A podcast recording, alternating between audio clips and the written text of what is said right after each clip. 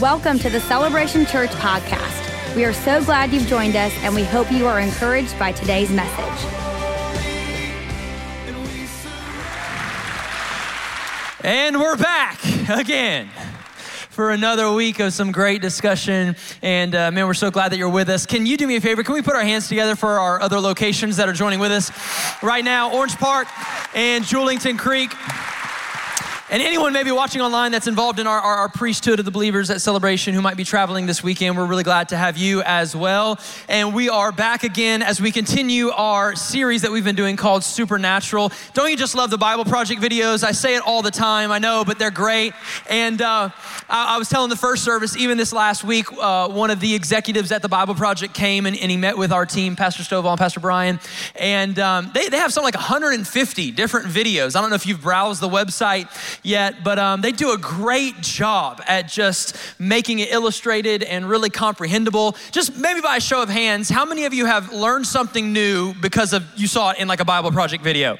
Awesome. All right, then they're working. They're doing a great job then, and uh, we're really thankful for our partnership together. And uh, obviously, I'm here with Pastor and Bryan. Again, we're going to continue in our supernatural series. And over the last couple weeks, we've been talking about this concept out of Genesis on divine rebellions.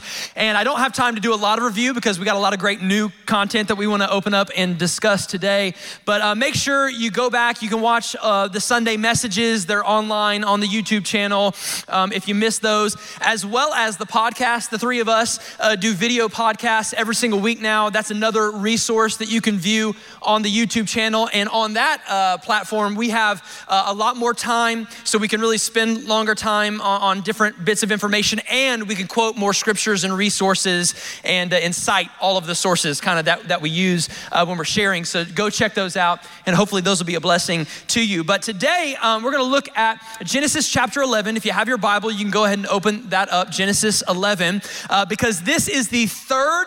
Uh, divine uh, rebellion that we see in Scripture right here in Genesis. Pastor, a few weeks ago, shared Genesis 3 Last week, the three of us discussed Genesis 6, and today we're on to Genesis 11. And before I, I throw it to Pastor Bryan to get us into some of our reading, uh, just a quick review in like 30 seconds in case you missed. Um, we, we've, we've been discussing uh, at the very foundation, we know what God wants now. Hopefully, if you've been following along, we know what God wants. God wants family. From the very beginning of this thing, He desired family. It's what He still desires, it's what He still wants today. We come into that covenant family through relationship uh, with Jesus. We understand that we are his imagers. That was one of the things we talked about over the last couple weeks. We also saw this as we examine these rebellions, and every time humans get it wrong and then God kind of restarts, he always sticks to plan A.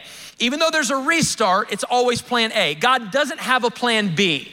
It wasn't like he decided, all right, maybe I don't want family, maybe I want something else. No, it's always been plan A. He just keeps restarting it, and we're gonna see more of that today. As we also continue to examine this idea of Yahweh, the supreme God, um, in, in, in, battle with these lesser gods that have rebelled and fallen away from him, we see that this battle is not just a battle maybe of ideas, but it's a battle of turf. We're gonna take a deeper look at that today, and it's a battle of seed. We understood that from Genesis 6, but what we have hope in is that in Christ, we are now born of an incorruptible seed. Amen? Right? So that's the benefit and the blessing that we have being in Jesus. We also looked last week at Genesis 6 about the ark. God started over after Genesis 6, started over with a man named Noah. He and his family, they built the ark.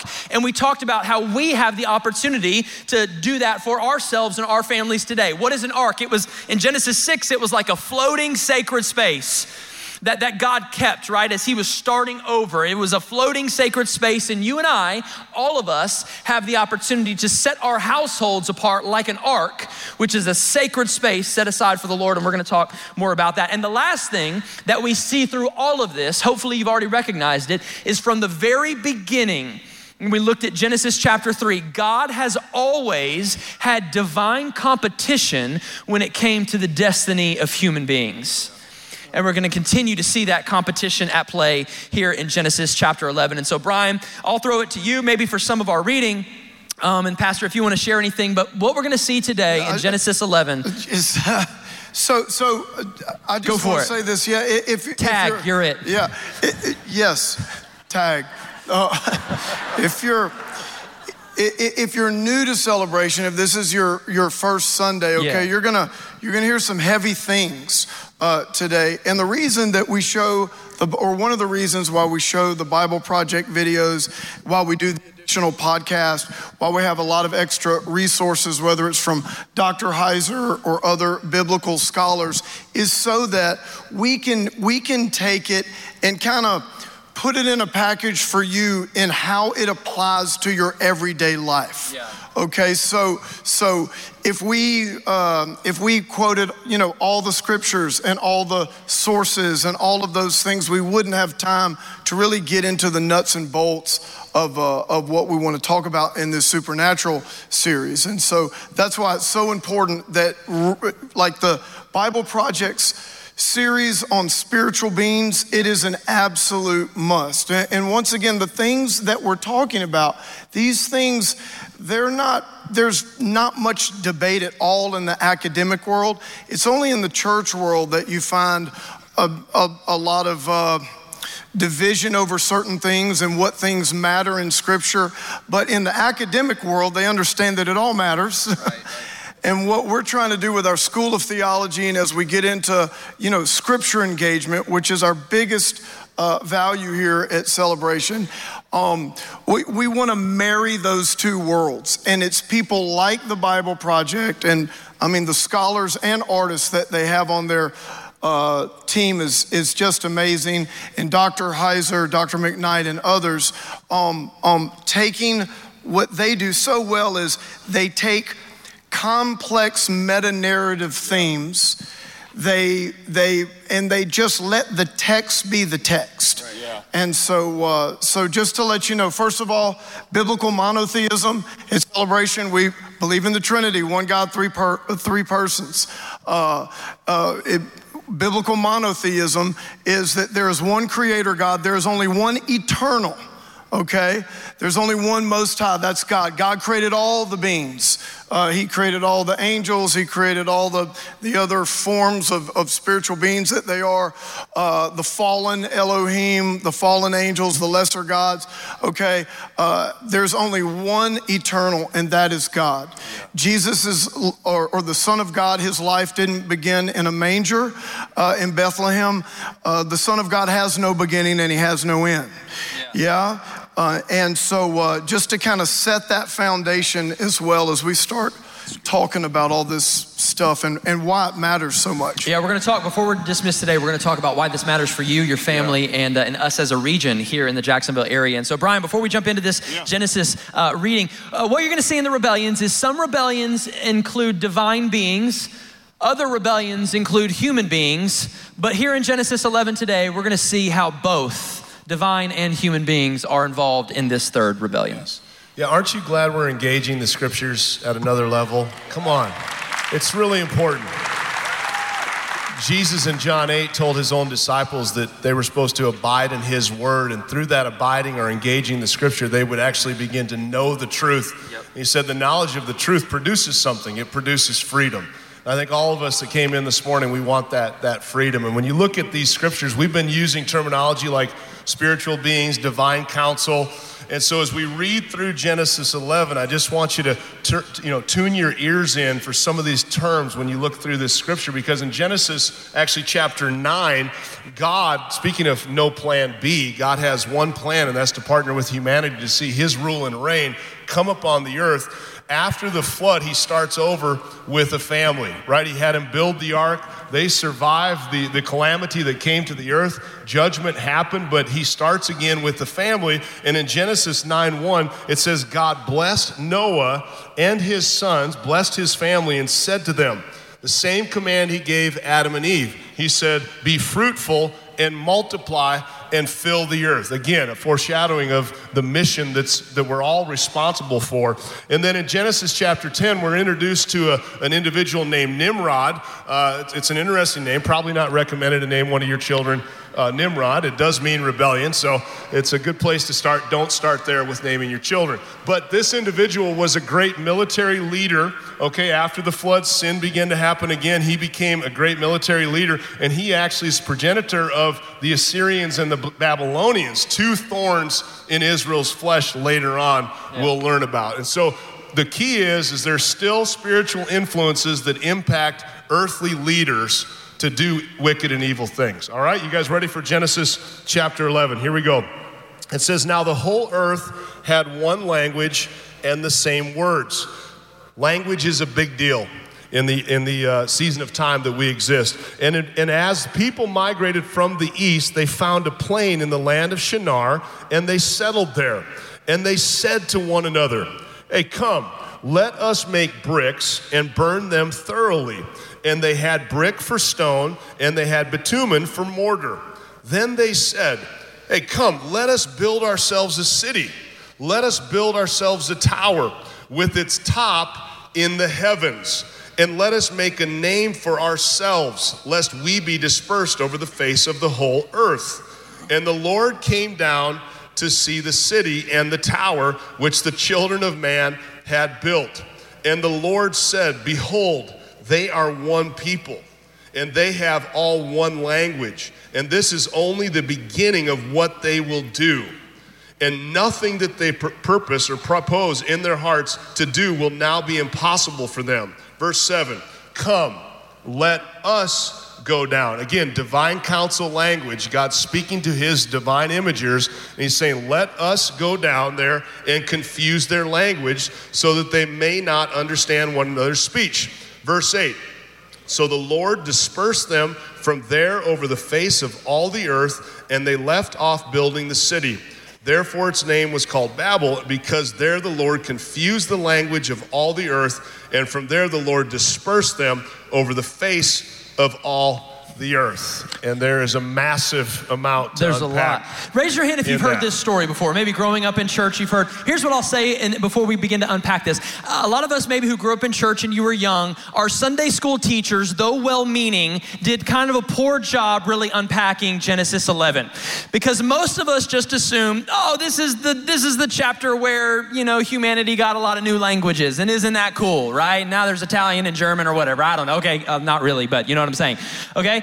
But there's a whole lot more that we're going to show and dive into today than just a few different languages come on the scene. Because what we don't necessarily study in, uh, in, in those early Bible teaching days is what happened next. And so there's a lot to really unpack here. Go ahead. I, I was I was just going to say, and, and, a lot of that is, you know, it's we, we have this desire to like. Uh, I, I know it's well intentioned many times, but, but I think some teachers, Bible teachers, they think like it's their job to try to protect people from the Bible. That's true.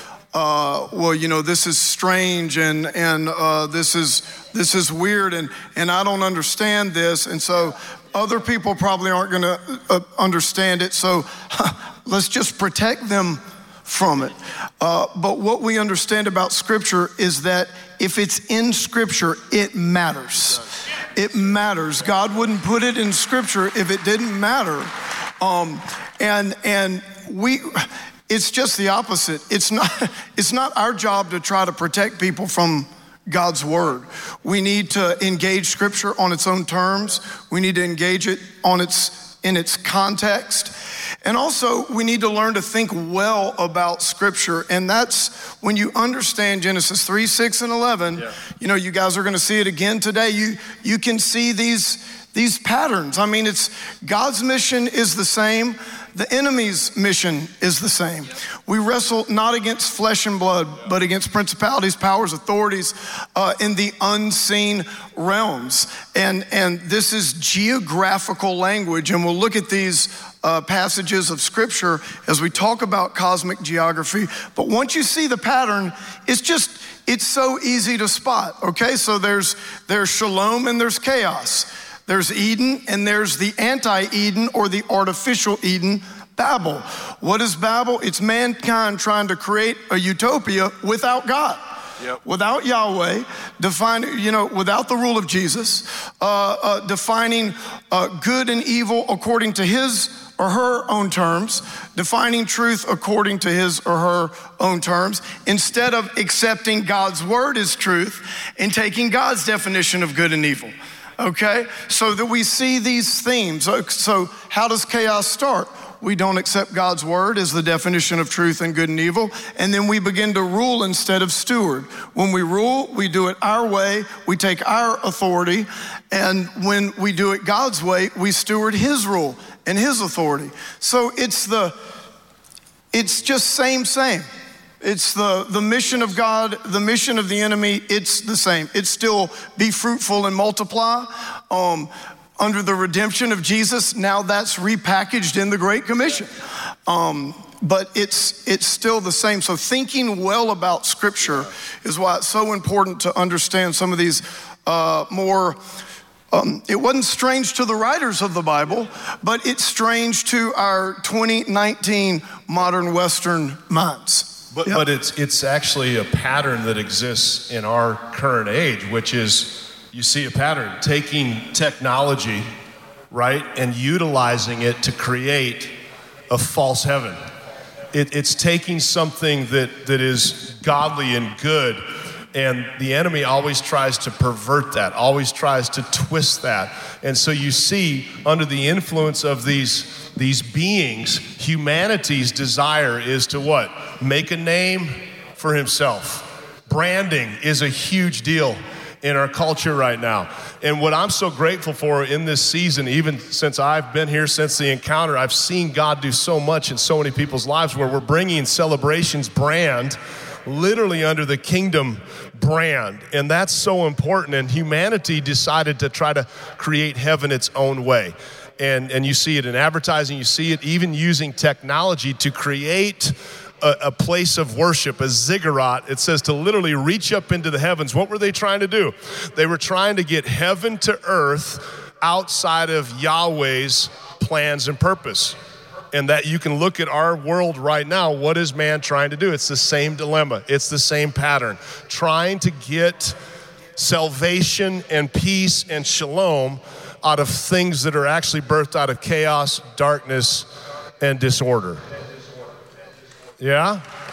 And so it's, it's amazing. We have Jesus who comes and pulls us out of that darkness and chaos and not only saves us but makes us brand new and, and creates inside it there's an imper we're born of an imperishable seed and we've been placed strategically in this season of human history inside of what you might say is, is Babylon and in captivity. And here we are, his agents, God's plan A to see his kingdom advance. That's good news. Yeah.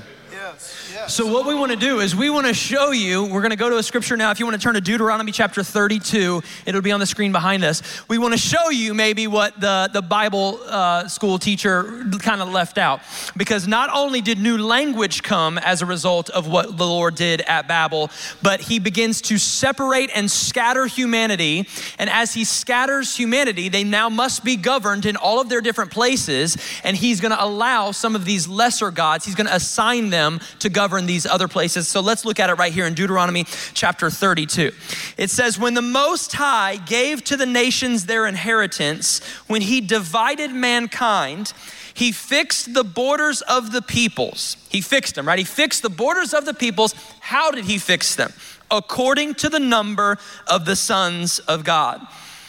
But the Lord's portion is his people, Jacob, his allotted heritage. So, right here, what we see is when God divided up these nations after Babel, they were divided amongst the sons of God. So, so I just was sitting here thinking, like, if you're here for the first time, you're in it. You're like you're just you we just dove right in. Basic. So you're telling me like this is what I'd be thinking. So you're telling me that God, this supreme being, basically looks at humanity and, in one sense, disinherits them. And he takes the disinherited people that were once his people, he disinherits them, and then he assigns them to what we are saying are lesser gods. Correct. And what about, like it says, sons of God up there? How do we know that's not like humans? How do we know that's not like you know, uh, elders in Israel or, or something like that? These are all good questions, Clay. What are the. Am I the theologian no. today? Yes. No, but it's like these are, it should, honestly, I feel like these, these things we're doing is actually provoking and stimulating thought and questions. Because most people rely upon a specialist to come up here, preach a word, and then it's over. But we're actually going, no, no, it's important for all of us as a people to engage scripture right. in such a way that we understand the whole narrative. Yes.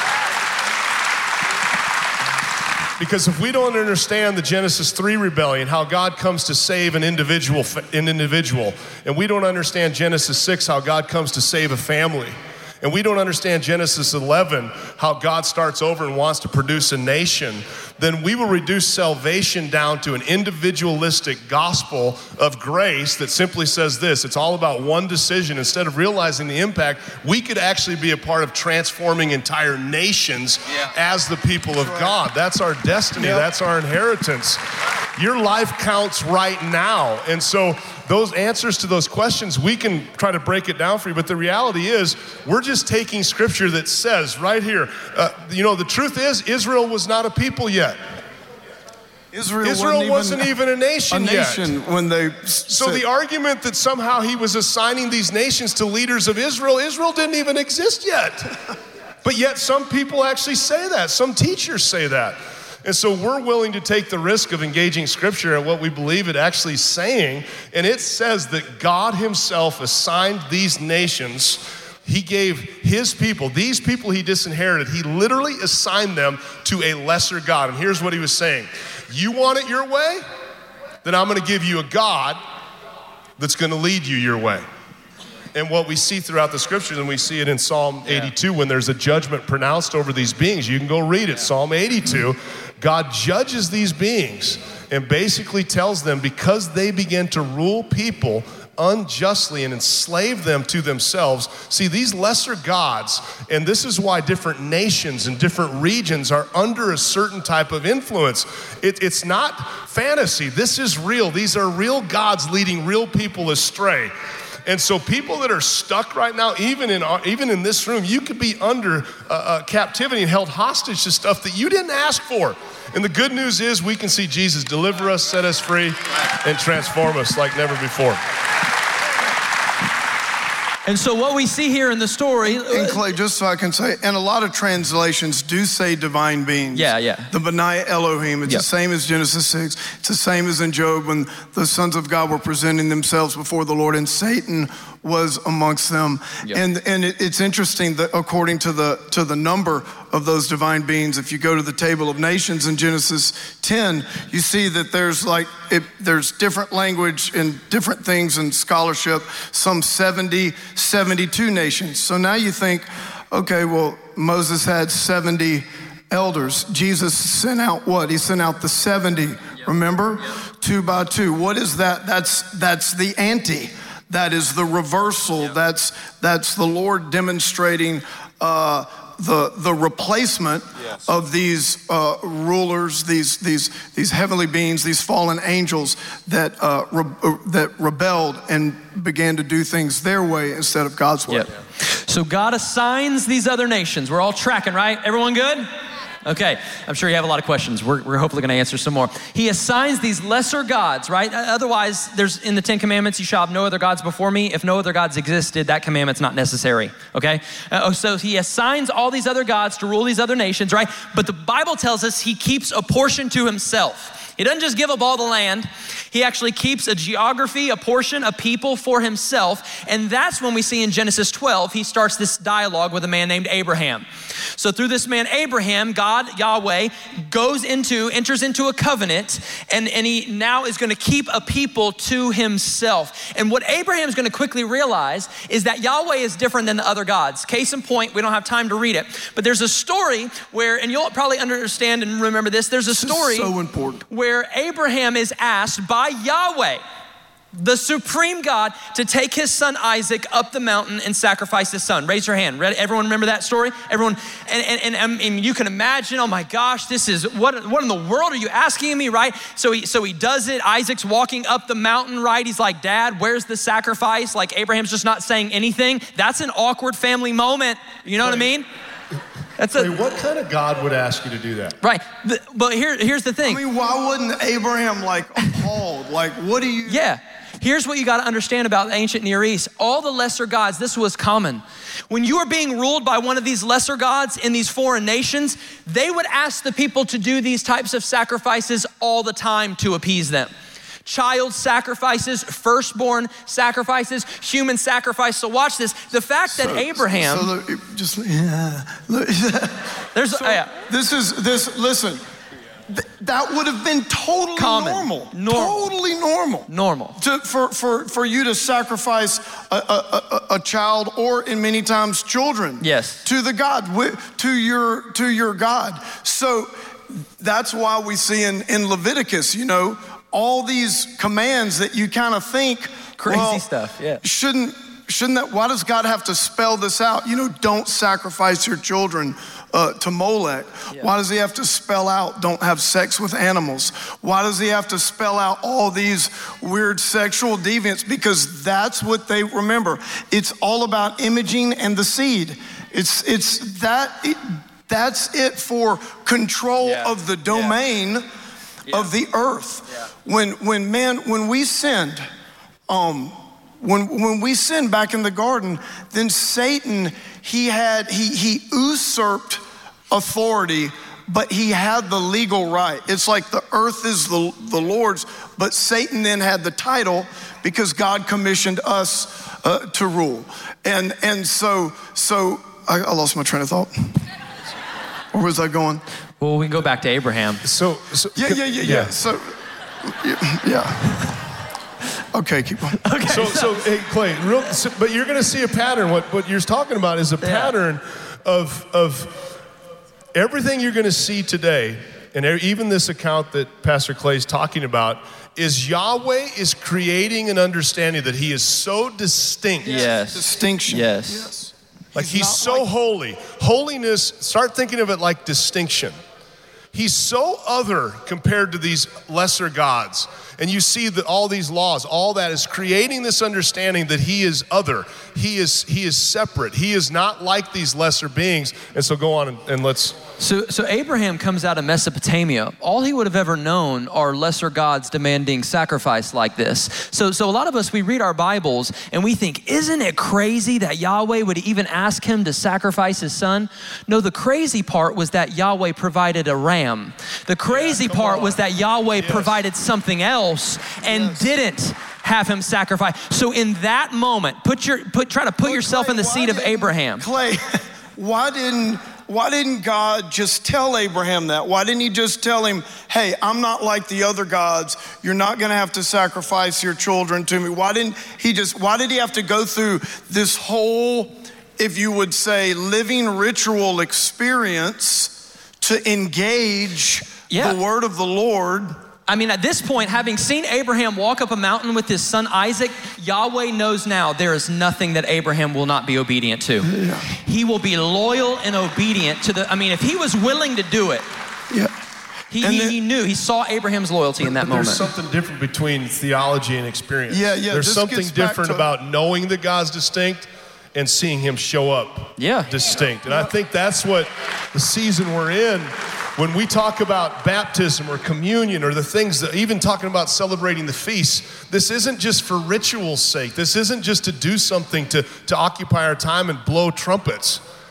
this actually has meaning. Which, by the way, do not even think about bringing a no shofars. If, unless you're a licensed shofar player, yeah, do not uh-huh. bring those. But let, you understand, it's like it's more than just ritual. This is about the understanding that our, our God is so gracious, so good, so like he not what kind of God would, would demand a, a, a child sacrifice? Not our God. Our God provided a child sacrifice, if you want to talk about it like that. And so that, that's the main thing, even with this, the Babel event, and even what happens afterwards, and even the assigning of these nations, and even starting over with Abraham. He's creating a distinct people in the earth so that other nations would go, You guys serve that God? We want to serve that right. God. Yeah, yeah. And then the whole, the, the scripture engagement. It's, it's like this is why doing Shabbat in your home, why it matters you know when we do things baptism communion like like it's it's the it's the principle of demonstration Like we've talked about this before in the Greek and the Western mind, we, we say, okay, if I understand it, I believe it. But it stays up here. In the Hebrew mindset, it says, I don't believe it unless I do it. And something actually happens in the living ritual, in the experience. It's scripture, scripture engagement. That's why Shabbat. Isn't that Jewish? No, it's Genesis 1 and 2. It's scripture engagement. Well, you put a, you know, why do you put this Hebrew letter or this, you know, mezuzah on your door, doorpost? Because it's scripture engagement. The feast or scripture engagement. What Abraham was doing, he was engaging the word of the Lord. It was scripture engagement. So the idea of thinking that, oh, it's, it's all grace and nothing matters, and if I understand it, then I believe it. Can I tell you this? That is as far from the Hebrew mindset as you can get. Something transformational happens, uh, an encounter happens when you uh, participate in these living rituals uh, with faith. It's not the, you, you, you, you, you have to have faith in what you're doing, but but it's not enough just to say, oh, I'm, I'm mentally understand what you're talking about, so I believe it. That's why Jesus said, you know, those who believe and are baptized will be saved. So to us in the West, we immediately want to fragment it. What does that mean? Does the water save you? Or will you save this? Or like, like it, we, we immediately want to divide that thing up into non theological, philosophical narratives and start just micro dissecting. well, if you believe, get baptized. Like, that would be like the children of Israel when they're, when, when they're walking through the Red Sea and they stop in the middle of the, you know, the Lord parted the waters and he's delivering them out of Egypt. What if they would have stopped in the middle of the Red Sea and say, okay, are we delivered now? Was it when we, you know, stepped out of Egypt? Is it right now? Or is it gonna be over there, three denominations would have been born, right? If it would have been us today, it would have been three denominations the, the, the pre entry, the mid entry, and the post entry. Just do it. the, it's, it's whole. We have a whole view of Scripture, a whole view of God. Same way the West tries to fragment. Uh, um, the Father, Son, and Holy Spirit. Yes, it's one God. It's three persons. We're not oneness, but there's no, there's no, they're all one God. We try to make it like, okay, it's the Father in the Old Testament. He's doing all the harsh stuff. And then the nice side of God comes out finally, you know, in, in, in Bethlehem, Bethlehem. And, you know, it's like Jesus is saving us from the wrath of God, of God. Do you understand? Jesus is the wrath of God. He's bringing the, there's no division between Father, Son, and Holy Spirit. Jesus has no beginning. He, he, he is and was and is to come. When we celebrate these feasts, I'm sorry, I'm gonna get it back to you. When we celebrate these, these feasts, what are we doing? We're seeing where we are in God's family, our Lord Jesus, who is, but then we're gonna look back to our family history, who was, yeah? And then we're gonna look forward to who is to come, the Almighty. Yeah, one God, three persons, our family, and it, it, advancing His kingdom. Yeah. So, so what we want to show you now is now that we understand what's happened after Babel, after Genesis 11, and that the nations have now been dispersed, and Yahweh keeps his portion for himself. So, so now that comes this idea of cosmic geography. And what that means is that the portion of land and nation and people that he kept for himself, it is now different than all the other surroundings, right? It is, it's differently governed. He, he's unique. It's a different space. So what we want to do is we want to show you several really fun examples in scripture that help us understand the fact that, uh, that geography geography was different and it was ruled differently and, in different places. And, and, and understanding that if for the kingdom of God to be here on the earth and to fully come, there has to be a land or a realm. Yes. That's what a kingdom is it's a, a, a king, a people, and a land or a realm. And so if, if we don't have a grasp on that, you know, all, what's all this stuff in the, you know, the Old Testament? It's always about the land. He's going to give Abraham this land and land. And we just kind of look at it like, okay, it's land. You know what, what's the what's the big deal? And and and we don't understand that without without a land, the kingdom can't be established. And thank God through Jesus, he rightfully yeah. took back that title deed to the earth so that now legally, which is a whole nother conversation, but remember, God sets his word above his name.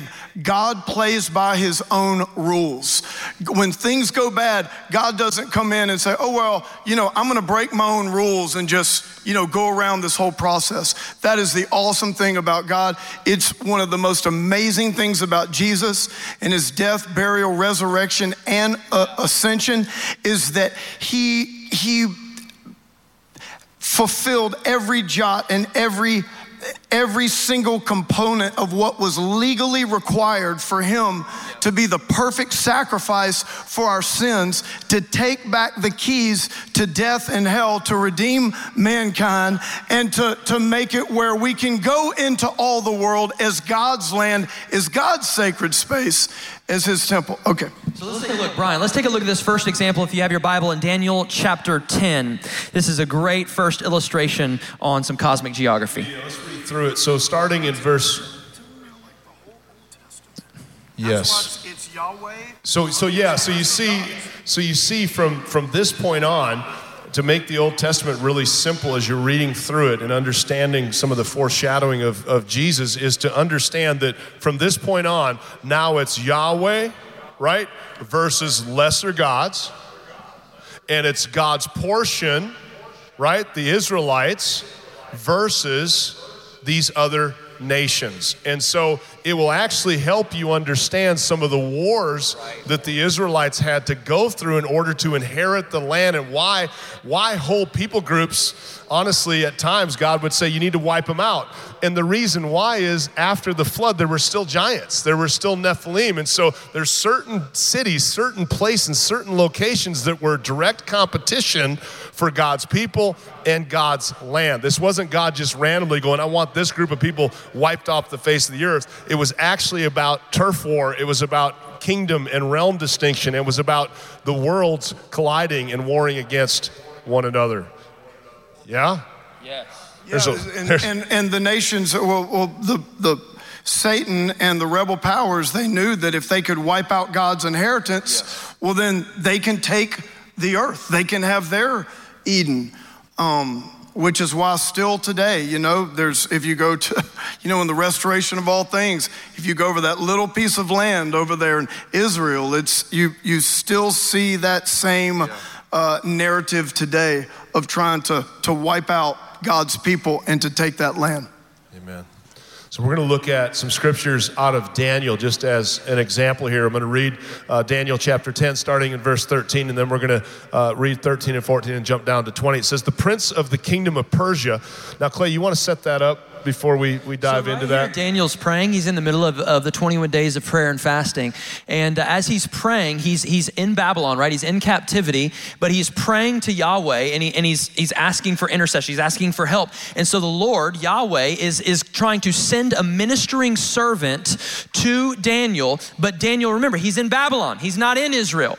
And so here is a ministering servant trying to get to Daniel, but it takes him 21 days to reach Daniel because he is warring in the heavenlies as he is entering in this other dominion that's ruled by lesser gods. And so it says the prince, so this, this ministering spirit, this being is saying, the prince of the kingdom of Persia withstood me 21 days. But Michael, one of the chief princes, came to help me. For I was left there with the kings of Persia and came to make you understand what is to happen to your people in the latter days. For the vision is for days yet to come. Now, down to verse 20. Then he said, Do you know why I have come to you? But now I will return to fight against the prince of Persia. And when I go out, behold, the prince of Greece will come. But I will tell you what is inscribed in the book of truth. There is none who contends by my side against these except Michael, your prince. And so, literally, there's a spiritual, cosmic type of battle happening as Daniel is praying. That puts perspective on prayer. It puts perspective on intercessory prayer and also puts perspective on God's willingness to uh, allow the enemy, in a sense, to have these lesser nations and to, to literally not come out of alignment in the sense of what he assigned as truth. So let's look. And, and Ephesians 4, like right. if you don't understand this, where does Paul get his Ephesians 4? Uh, I'm sorry, Ephesians 4. Um, yeah, Ephesians 6 um, Language. Ephesians 6, uh, princes, principalities, uh, rulers. That, that's domain language. Yep. And then it's also, how awesome is this that now, because of the blood of Jesus, man, we don't have to wrestle for 21 days to get assistance from God, huh? Yeah. Because the blood of Jesus, man, we get the Holy Spirit right away. Come on, we have we have heavenly favor and heavenly power right away. This is one of the the awesome blessings and benefits that we have in our, our relationship with God. Can we do 21 days of feasting this year then? No. Okay, just checking. Hey, here's another quick example in uh, 1 Samuel chapter 26. This is with, with David. David is on the run right here. He's running away from King Saul, who's trying to, to kill him. And here in uh, 1 Samuel 26 and verse 19, this is David Your Majesty, listen to what I have to say. If it is the Lord who has turned you against me, and offering to him will make him change his mind. But if some people have done it, may the Lord curse, may the Lord's curse fall on them. Now, watch what David says. For they have driven me out from the Lord's land to a country where I can only worship foreign gods. Now, what David is saying contextually right here is he, he's not denying the existence that Yahweh is, is, is omnipresent. He understands God is everywhere. I mean, this is the same guy who also wrote, Where can I go from your presence? Even if I go down to the depths of Sheol, there you are, you are with me, right? David understands God's everywhere. But what he's referencing here is, I'm no longer in Israel. I have been driven out to a foreign land, foreign land that is under the dominion of other gods gods. So it's just another example of even David recognized this idea of cosmic geography. And now let's get into our third example, which we're really excited about. There's something I think to connect the dots, like the warfare that exists in the Daniel portion. That warfare existed because he was literally outside of sacred space. Yeah. Does that make so? So think about now salvation it, it, it's important for everybody that's here. If you're, if you're under lesser gods or you're bound to something, understand that when you are outside of Yahweh's domain, warfare is horribly horrific and awful. Yeah. And when you're inside of that domain, when you are his sacred space, warfare turns into an opportunity to destroy the works of hell instead of actually surrendering to them. Yeah. And then David understood, man, I'm out in the wilderness. He, he would refer to these people as jackals. I'm out here with the jackals. I'm outside of God's sacred space. Can you imagine this worshiper out run, on the run, not being able to go back to his home turf? And he knew what home turf advantage was like. He knew and understood that. Yeah. Now he's not on his home turf and he's outside. Battles and warfare is really, really hard when you're outside of God's domain. And here's, here's our third example if you want to turn to 2 Kings chapter 5. The Bible tells us there's a man named Naaman, and he's in Syria. He's in Damascus, which is obviously not Israel.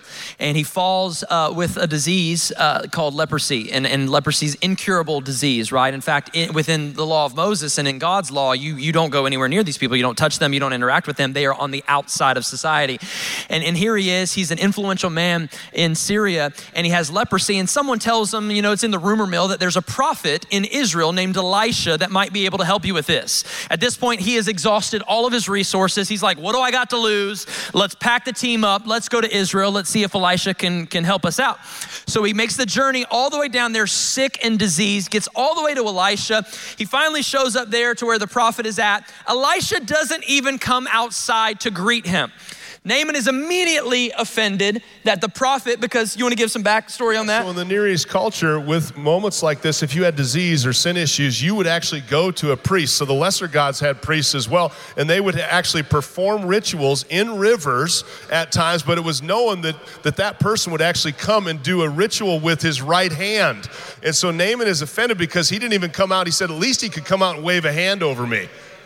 And there's a reason behind this because in the Near East culture, it was normal for baptisms to take place and to believe that these lesser gods would bring a deliverance based upon a specialist and his ability to do the right hand signals. Yep. I'm glad it's changed. We don't need specialists don't need anymore. specialists. Yep. Um, and so, so he's offended, and Elisha says, "All right, tell Naaman go dip in the Jordan River seven times." Naaman's response is, "Jordan River, that thing's disgusting. It's muddy, it's nasty. We got better rivers in Damascus. They're cleaner, they're they're nicer, they're fresher, they're they're whatever." And and and so he doesn't understand why the Jordan River, but nevertheless, here he is. He's at the end of his rope, and he goes. And this is where we pick up in 2 Kings chapter five, verse 14. So he went down and dipped himself seven times in the Jordan, according to the word of the man of God. And his flesh was restored like the flesh of a little child, and he was clean. Verse 15. Then he returned to the man of God. He returned to Elisha, he and all his company. And he came and stood before him, and he said, Behold, I know that there is no God in all the earth but in Israel. Now, what's interesting about Naaman's confession right here is not just, oh man, you guys have a good God. It's it, what he's saying is, your God is God alone. There is none next to him. There is none beside him. He is supreme, right? He's the God in Israel. So accept now a present from your servant. He tries to offer Elisha gold and silver and riches, but Elisha says, As the Lord lives before whom I stand, I will receive none of it. And he urged him, uh, to, he urged him to take it, but again, Elisha refused. Now watch verse 17. Then Naaman said, Well, if not, please let there be given to your servant me two mule loads of earth. He wants dirt. Can I, can I get some dirt? For from now on, your servant will not offer burnt offering or sacrifice to any other God but the Lord. So not only is his. What does dirt have to do with. I don't know, Bryan. What does it? Does dirt have to do with loyalty? and that's what you see. It's like this, this understanding that the, the turf, the dirt, was set apart, it was other. And so he knew if I can take, there's something in this land. There's something like, like even though the Jordan River was dirty, there was, it was God's river. It was Yahweh's domain. And so he, he experienced firsthand, you want to talk about a living ritual, he experienced right. firsthand to dip into something that was in the natural muddied and God Himself able to show up in that natural circumstance and completely heal him of his disease. And so he, something transacted in his heart where he's like, I've seen the goodness of the Lord. There can't be any other God like this. I've tried. How many times do you think he tried to get whole? He's desperate. God shows up and he goes, Okay, here's my response. I'm going to take, there's something about this ground. There's something about his presence in this ground. That's what he realized. There's where God's presence is, where Yahweh's presence is, that is sacred space. And he took sacred space, he took sacred dirt, and he took it back to his home turf. And something in him, I, I, I guess we could speculate. My thought is he probably put that dirt where he used to kneel and offer to other gods, he probably put that dirt down where his knees hit sacred space. Yeah. That's just that's just Bryan Schwartz. And, and this is the first thought. foreshadowing we have of, of what we are as new new covenant followers of Jesus that that now we're the sacred space. Yes. Jesus has disarmed all these principalities yes. and powers. In other words, everywhere we go, come on, is Yahweh's space. Come on. Because we're there. Watch. We're, we, we were made from what? Dirt. Adam, the dust of the earth. So here we see Naaman saying, okay, listen, so so so I'm gonna take this dirt and now I have a legal right. I have Yahweh's hedge, I have the Lord's domain right here in my house, even though I'm in this hostile territory, and I'm gonna worship the Lord. Listen. Understand that wherever you go, you are Yahweh's domain. You have the power of the yes. Holy Spirit on the inside of you. Jesus disarmed all these principalities and powers. Yes, yes, and why it's so important to, for, for us to, to, to demonstrate believing loyalty is because we're their replacements.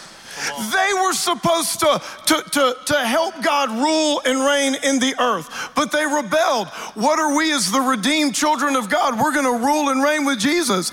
Paul says we're going to judge angels. We want to demonstrate believing loyalty, and we want to show that we can steward God's reign and rule in the earth, see his kingdom established, have sacred spaces and mobile Edens all over the globe so that people can see our God, see His goodness, see His love, see His faithfulness, see His power, see His shalom. We have to model what the Great Commission is for.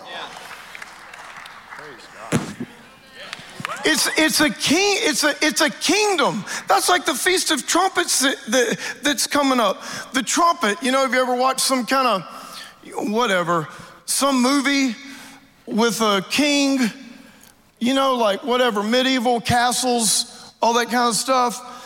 And what do they do? The, the people come out they blow the trumpets. You know, here comes the king, whoever, okay?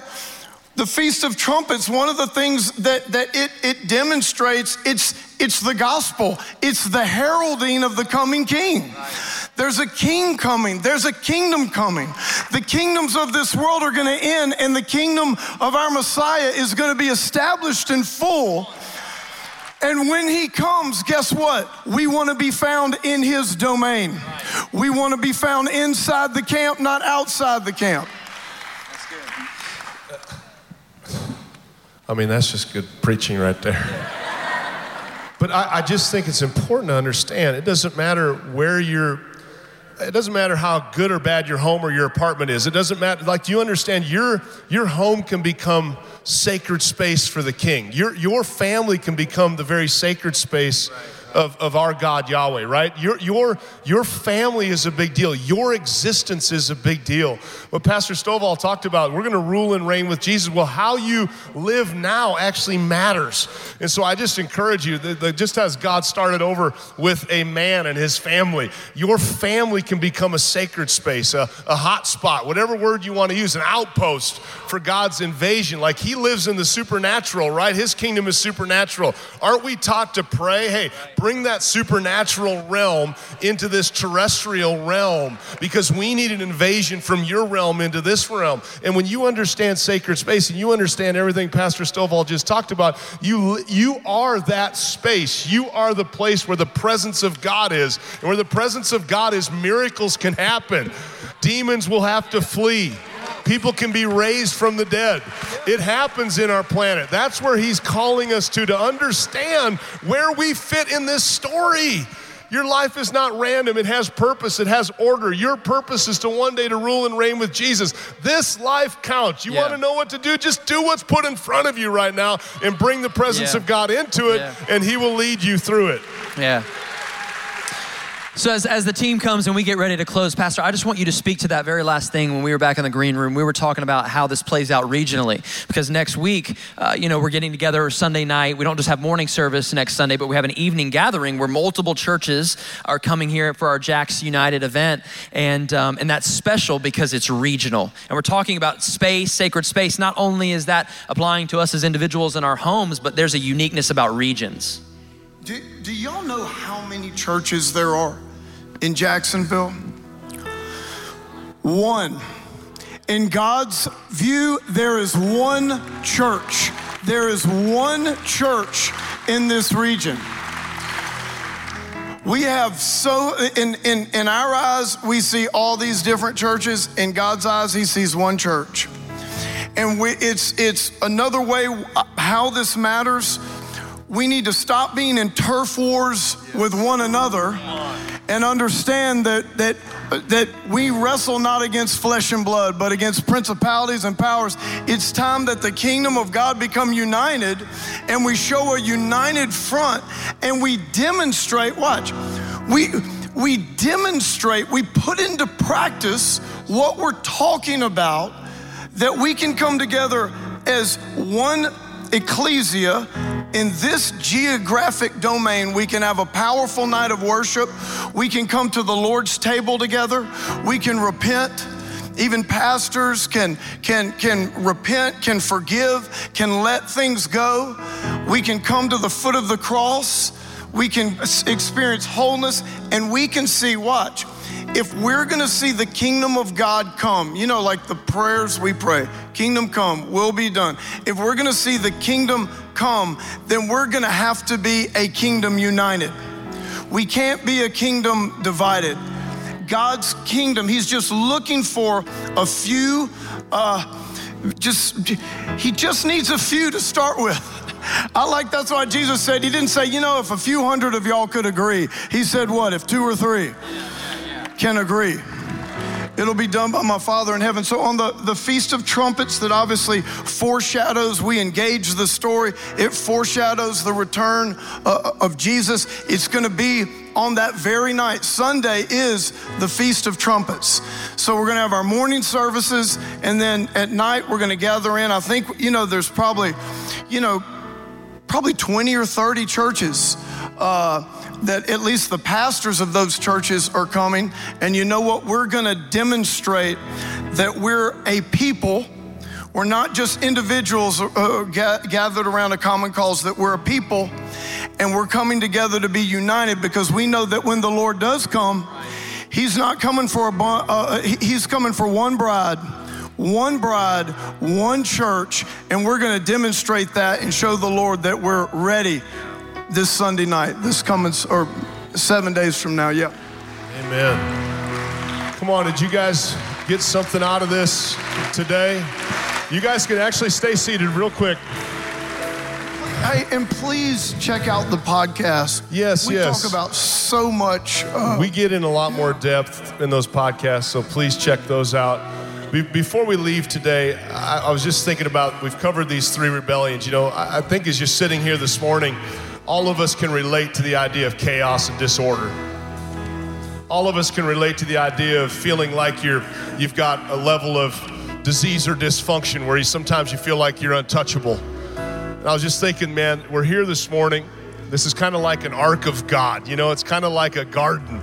And we should be able to come into this place, be able to be vulnerable, even express our needs, which is scary sometimes because usually when we get into that state where we're vulnerable, we, we can be afraid that people will exploit that. But we're in the household of God, we're in the sacred space this morning. And I believe it is like an ark. I think God's trying to construct something for our world, a demonstration, a tangible demonstration of His kingdom which is all about a king, which is all about our great King Jesus. And some of you are here this morning, you need a garden. Some of you need like a Jordan River experience. You need to be dipped in something that takes away what you feel like is diseasing you. And, and some of you need miracles. Some of you need all kinds of things when you come into these moments. But we're here this morning, and I just feel really strongly that there's, there's a chunk of us. I remember wandering into a Bible study over 20 years ago and had no context of what we talked about today, had no Bible language or knowledge. I just knew I was a mess. And I remember the guy preaching just talked about this Jesus that we've been talking about. And the way he framed it was like he knew him. And, and hopefully you can hear from Pastor Stovall, Pastor Clay, and myself that we, we believe so strongly, not just what we're teaching, but we know Jesus Christ. He is that way. He is that truth. He is that life. And, and there's something about the willingness to just, just to take a step towards that ark that God honors. And so this morning, what I wanted to do is give, give us an opportunity, all of us that are here this morning, no matter what you brought in here, no matter what you need, the first need we have is more than just getting fixed up, it's more than just getting better. We actually need to start at the place where He makes us new, where we get that new flesh, that new flesh that Ezekiel talked about in the heart. And so if you're here this morning, let's just stay seated, every eye closed, but every head up, because I believe He's the lifter of our head. And if that's you this morning, you're, you're like I was over 20 years ago. You're you came into this environment and you know in your heart of hearts. And all that preacher did at the end of his message is like, if you want this Jesus, if you want to surrender your life to this Jesus, and start following him and surrender your family and your life to him. This is what he said. If you want that, I want you to stand to your feet. And so I was sitting there, my heart was racing, I started sweating, but I knew that there was something in me that said, just get up. What do you got to lose? What do you got to lose? You have everything to gain. And I feel like this morning we're gonna stay seated, but I'm gonna count to three. Every eye closed, I'm gonna count to three. And when I count to three and you're here this morning going, I need this Jesus you're talking about, I need this great God you're speaking about, I want that God who doesn't require the firstborn. I want that God that actually gives his son for me. I want that God. I want to be healed. I want to be delivered. I want to be set free. I'm going to count to three. If that's you, I want you to stand to your feet this morning. One, two, three. Stand up. Thank you, ma'am. Is there anybody else? Thank you, sir. Stand up all over this room, all over this room. And here's what I want you to do. I want to take a next step. I want you to come down here. Just come out of your seats. We invite you down. Church, come on. Let's let's all stand up as they're coming. Let's rejoice. Just come on down. You've stood up. Come on down. We're going to pray with you. We're going to stand with you this morning and we're going to we're going to cry out to our God. Just come on down. Rush on down here. And of course, if you have other needs, when we close out the service, you have other needs for healing and you need miracles and things like that. We're gonna you can come down here at the end of the service as well. But this is for those that are going, as for me and my house, I'm gonna surrender today. I'm done running. I'm done playing games. I want to surrender my life. I want this Yahweh. I want this great Jesus. I want this great healer. I'm done serving these other gods. They're lesser gods and they're horrific gods. I don't want to serve them any longer. I want you, Jesus.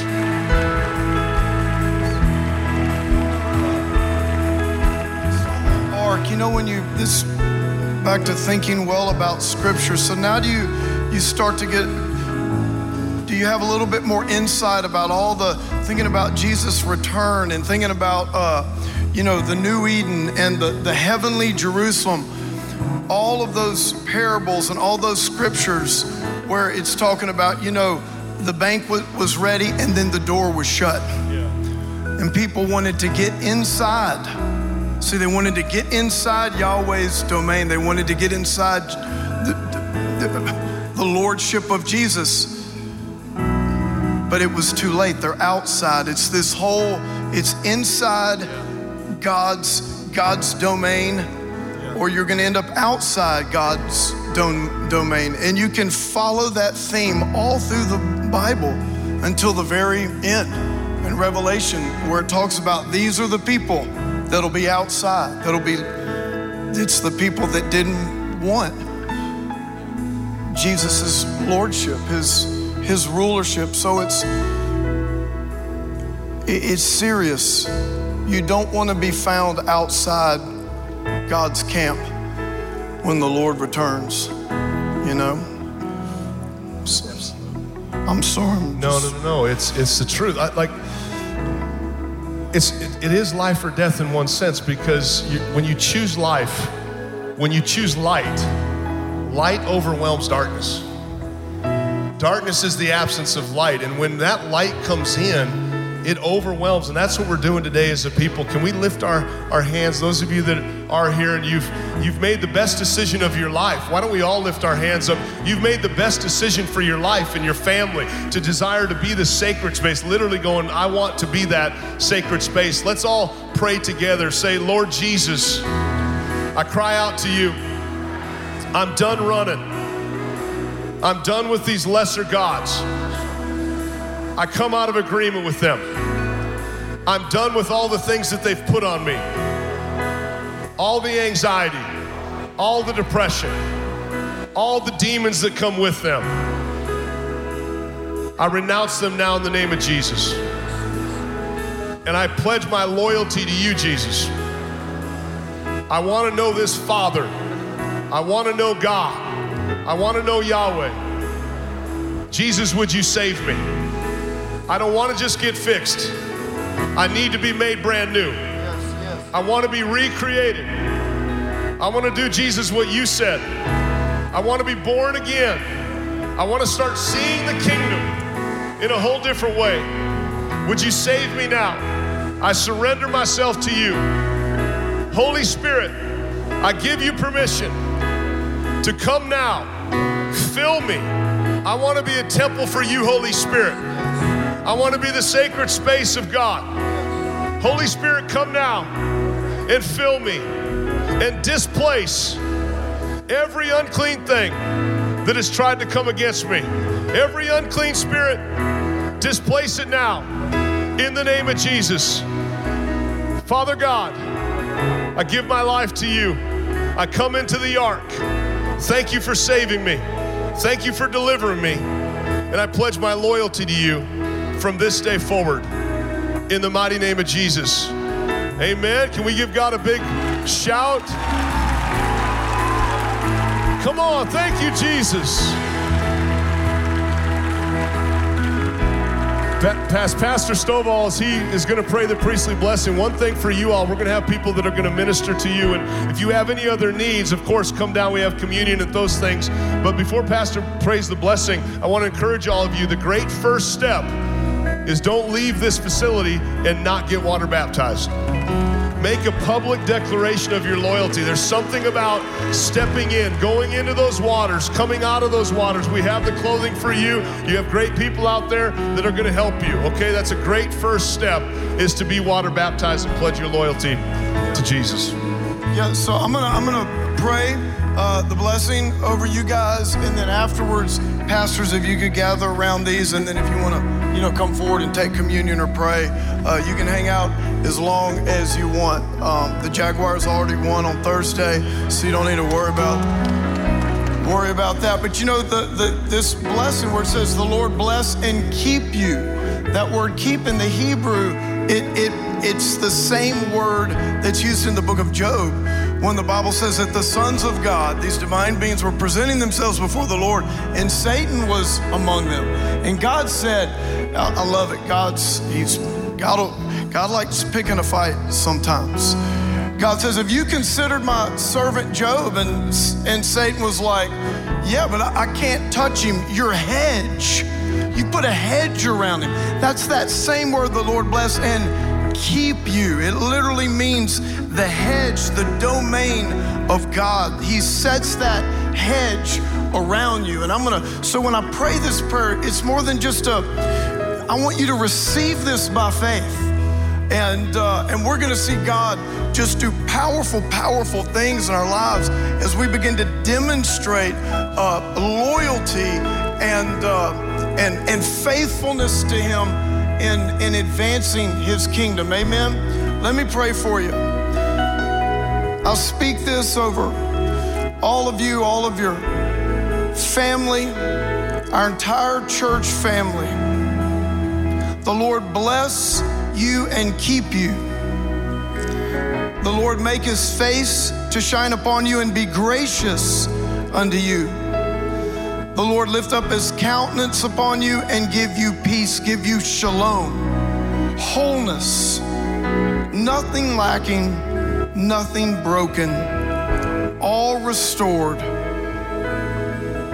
in the mighty name of Jesus. Amen and amen. Thank you for tuning in to today's podcast. For more information about Celebration Church or to get in touch with us, please visit celebration.org.